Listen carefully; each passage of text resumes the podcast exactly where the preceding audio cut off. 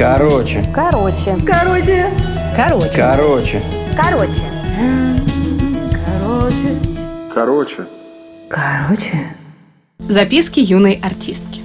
Короче, есть в моей жизни одна история, от которой я до сих пор прихожу в неописуемый восторг.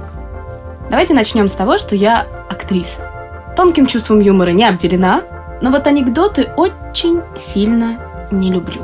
Я себя чувствую крайне неловко, когда не могу разделить со всеми общего восторга, когда мне не смешно. Я знаю один единственный анекдот, который я услышала когда-то в детстве, и он почему-то произвел на меня впечатление и засел в подкорку, видимо, до конца моих дней. Итак, история произошла либо на третьем, либо на четвертом курсе театрального института. Было лето. То время, когда ты абсолютно не занят учебой, можешь потратить его на себя и, конечно же, на кастинге. Какой начинающий артист не обивал пороги Амеди? Огромных размеров здания, где находится очень много компаний. Компании занимаются съемками фильмов, сериалов, клипов и рекламы. Короче, дворец надежды. Так вот, будучи свободной начинающей актрисой, правдами и неправдами, получив какой-то один большой билет на целый день в это здание, большой компании или с моей подругой, вот сейчас уже точно не скажу, мы приехали вставать в базу. Прошлой ночью была зажигательная театральная вечеринка. Голова отказывалась работать, но вариантов у нас не было. Пропуск был только на этот день. Приходим мы в Амедиа.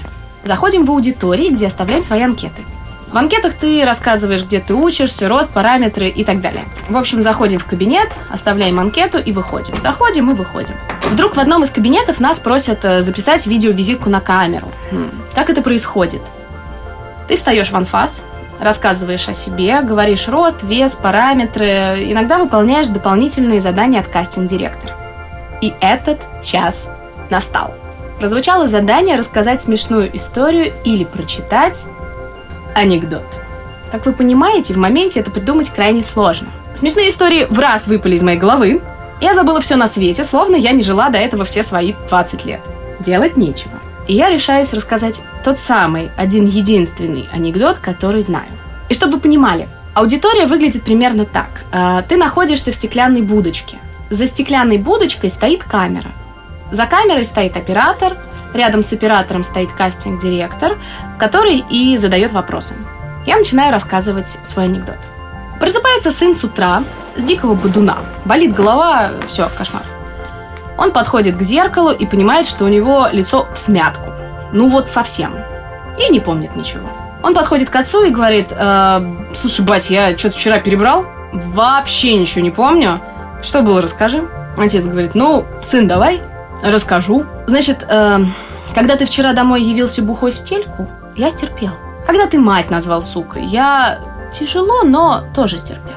Когда меня назвал мудаком, я тоже стерпел, хотя руки чесались невозможно. Но когда ты насрал посередине комнаты, натыкал туда спичек и сказал, что этот ежик будет жить у нас, я закончила читать анекдот.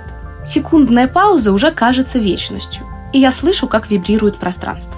Красная от стыда, поднимаю глаза на камеру. Вижу охеревших оператора и кастинг-директора, после чего я говорю «спасибо» и ухожу. Вот таким образом я встала в базу Амедиа. Мне страшно представить, что кто-то когда-то это видел или, не дай боже, увидит. Ну, ну не люблю я анекдоты.